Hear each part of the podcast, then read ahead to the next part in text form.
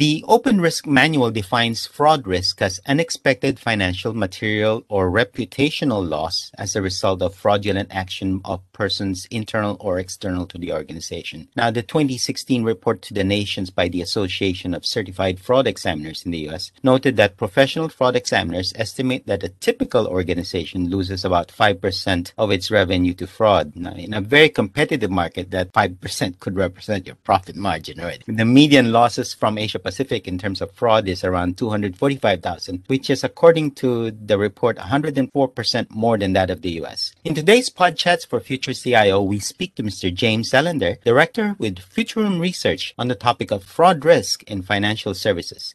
James, welcome to Podchats for Future CIO. Thank you, Alan. Thank you for the kind introduction. How would you define fraud risk in the context of the financial services industry? And I mean banking, finance, and insurance in Asia. I think it's easier to probably define it by some examples of what common fraud is and what we've seen over the last few years. Um, so, you know, I'll break it down into the banking, the financial sector, and, and insurance. You know, through banking, what we've seen is the use of government backed loan schemes. Of course, there's money laundering in the form of borrowed accounts and application fraud. And I'll go on to explain a little bit more about that later. And the movement of funds through international transactions. Recently, we had a case where we were investigating for a firm around the use of uh, false or forged instruments in advance fee fraud, where standby letter of credit had been used, which is a very common use to, in effect, legitimize the transaction. And then, of course, you can move on to the cyber fraud and the use of email wire fraud and phone scams. And commonly, what you're seeing around this is the use of social engineering to create some of the form of legitimacy again and appear genuine when approached. Further examples of fraud, you know, and in, in that context, context of the financial services, what you're seeing is the phishing type scams from what appear to come from banks, could be impersonating senior members of an organization to make an urgent transfer, or going across to forged documents for invoices to be paid, revised contracts or invoices with new payment details. And lastly, is really looking around insurance fraud. There was recently quite a sophisticated level of fraud where they used a high compensation critical illness policy and they found a cancer sufferer to assist in a claim who were of similar age and appearance to the policyholder. And actually involved was the insurance agents, policyholder, the intermediaries, and the cancer patients who were all paid bribes or rewards. And this is also extended into the using of employees in the, in the insurance company in that recent case. As a final point, I just wanted to really just touch on the cryptocurrency fraud. And what we've seen a lot of recently is these broker platforms that are targeting investors to place funds for substantial returns. And of course, it's decentralized and currently unregulated in many forms. So it can be appealing to some people because of that nature of it being decentralized. However, you know, with the banks, there is a level of control, but in this form, it's multi jurisdictional and these companies are in one place and they target clients in others. So this cryptocurrency currency fraud seems to be hugely on the rise at the moment. Media coverage suggests that fraud risks are on the rise, especially in the last couple of years with the COVID pandemic. In your view, where are fraud risks most prevalent in our region and why do you think that?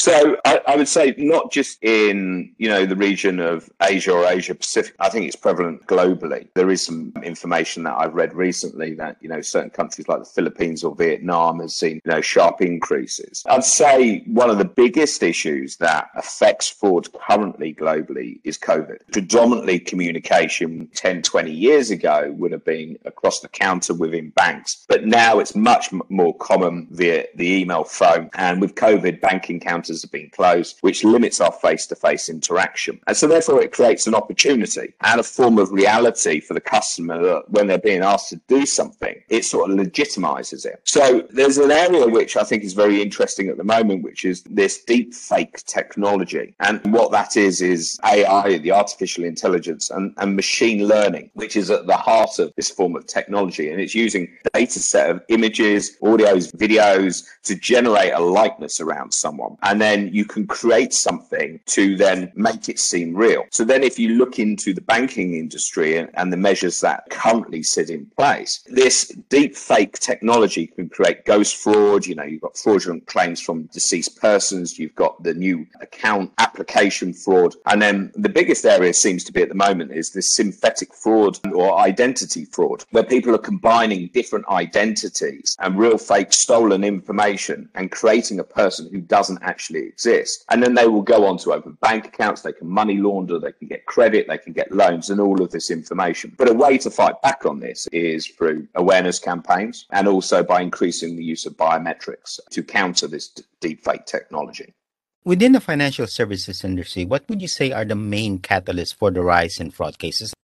From an investigator perspective, you generally would usually use this term of means, motive, and opportunity. So, if you look at what the means is at the moment of this digital transformation and technology, it provides the means. And there's certainly an inability on the banks and the financial services to adjust to this technology quick enough. And it's not through a want of trying, it's just the fraud technology and the behavioral adaptation just can't keep up to pace with how fraudsters are moving forward forward. And of course, there's an incubation period of prior to a crisis occurring. So if there was a data leak, you know, which will then fuel more fraud occurring. And, you know, you've got to look at the abilities with internally within an organization at signal detection to really understand, you know, what is occurring of how technology moves forward and how the fraudsters are, you know, moving that one step ahead. Then you could look at motive, and motive's probably one area to look at. Could be that fraudsters have had a loss of income in different areas due to COVID. Um, they don't have the means to make money in traditional ways. They could be honest people that have moved into fraud, and they're trying to rationalize it in their head that this is the way for them to make money. And then lastly, I'd say is, is probably around the opportunity. People are working from home more, so it gives again um, the ability for the fraudsters to engage with the victims online easier. So when they would have been perhaps at work before and they wouldn't be on, on personal social media or emails. They're now at home and they might be jumping between personal stuff and work related stuff. And of course, banks are offering lower interest rates. So investors are looking at new ways to invest. And so that's going to, victims are going to be lured by, you know, high return investment schemes. There was a report I recently read and it said four out of five APAC banks say the introduction of real time payment platforms in their country has resulted in an increase in fraud losses due to not having the most advanced fraud analytics in place. So I think it confirms what I'm saying around this means motive opportunity. There's a number of number of different catalysts, probably a lot more than three that are contributing to that rise in fraud.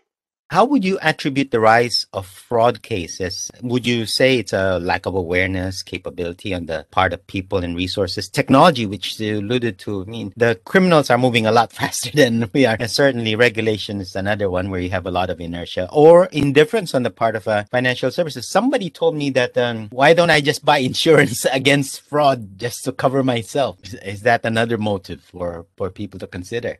Looking at those different factors there, I, I, think you could probably say there's a mixture of all of those that would attribute to the rise in fraud. So if you look at awareness, first of all, people probably have that feeling, you know, it's not happened to me so far, you know, it's unlikely to happen, you know, that survivorship bias side of I, I'm immune to it. But awareness is, I think, is an interesting area. And there's within risk, there's a model called the deficit model of risk communication. And it's generally how governments or organisations um, create awareness campaigns to the public, you know, and they will do this as part of becoming, you know, a victim of fraud or terrorism or anything in the world. And generally, the key characteristics of this is, you know, it's a model that is there to go out to the masses. Okay, and it treats everybody as a blank canvas, so it's basically educating them from you know a very very basic level, you know, giving them an understanding of what fraud is, and it conceives the the public as, as one group. Okay, so that they might not be experts in the field or they might have no knowledge around it. They just basically state they are one, and they will stereotype social media. Having said that, I was reviewing um, one particular website, a banking website here in Hong Kong, and it was actually HSBC. And I looked at um, a lot of them. HSBC And I'm not pulling HSBC out as one, but I thought HSBC did a very, very good job with good advice, well written tips, and steps to avoid fraud. And there was a part that, that I particularly liked on there was where they spoke about the victim type and generation Z, Y, and X, and how giving advice to this particular age range of customers and the type of fraud that they would commonly experience within that age group. Additionally, they had a really good definition on social engineering and explaining how to avoid becoming a victim. There's a lot of other banks that are doing great awareness campaigns, and I, and I see this perhaps this deficit model of risk communication is actually evolving and changing and actually looking to be more targeted towards people. The next area you said around was capability. So capacity building is always a challenge for an organization, not only but for the research side, but keeping up with the latest trends, and then additionally disseminating and keeping the audience engaged within those organizations. Technology, I think, you know, we've covered already. You know, I think it's a huge contributor and factor around this, and it's actually a help as well as a hindrance um, on, on many levels here. From a lack of regulation side, I'd say, well, the financial services, banking, and the insurance industry is probably within the top three most regulated industries in the world, you know, alongside food consumption and uh, logistics and healthcare is it really a lack of regulation that exists? I think probably the money that's been spent into the regulation and the coordination of the system globally and that interoperability between different countries and banks, I, I, think is probably quite strong. And the last area you mentioned there is the indifference on the part of the financial service business leaders. I think that's probably quite hard to say. I'm sure their objectives are aligned in profitability, trust for the organisation, for their customers and internally. And also they no doubt all want to reduce the risk of fraud fraud. If you if you mention Alan, that five percent of their revenue can be attributed to that fraud risk. So without really taking a deep dive, it'd be difficult to assess if there's a, you know a misalignment on those business leaders. Fair enough. Understand. What needs to happen? And, and I'm asking you to look at it from two perspectives, from the regulator's perspective and also from the financial services business uh, perspective. What needs to happen for businesses to, in the financial services industry to better manage or mitigate the risks that they face this year, 2022? So I think from a regulator perspective, you know, it's keeping up to date with current trends and technology and ensuring probably those alternative investments and brokers that, you know, work on alternative investments or work in the crypto space are covered by the regulations. From a financial services perspective is adapting to that evolving digital and cyber fraud risk. Generally, it will come down to communication both ways and then there's having some action to solve the problems. But if you look at placing too stringent fraud prevention measures, that's going to frustrate transactions and it will frustrate customers. So I think it's this sort of blended approach. Finally, what is your advice for leaders in the financial services sector to get them ready for 2022 and the potential for fraud cases to rise this year?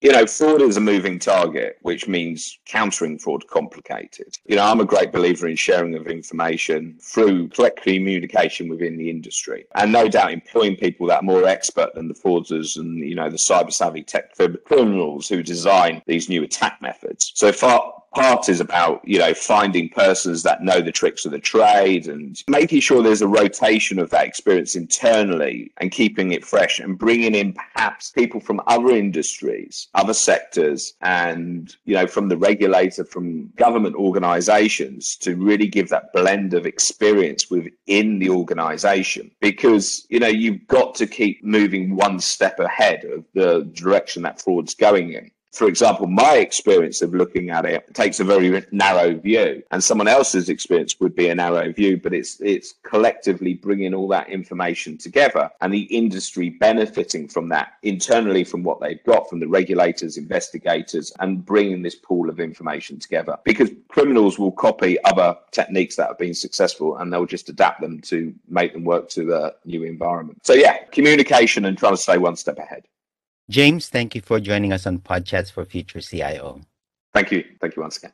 That was James Ellender, Director with Futurum Research on the topic of fraud risk in the financial services industry in Asia Pacific. You are listening to Podchats for Future CIO. As always, if you have a topic you'd like us to cover on this channel, simply email us at editors at society.com. We'd also like to invite you to sign up for a free weekly newsletter so you won't miss an episode of Podchats for Future CIO. In the meantime, stay safe, have a great day, and see you on the next episode of Podchats for Future CIO.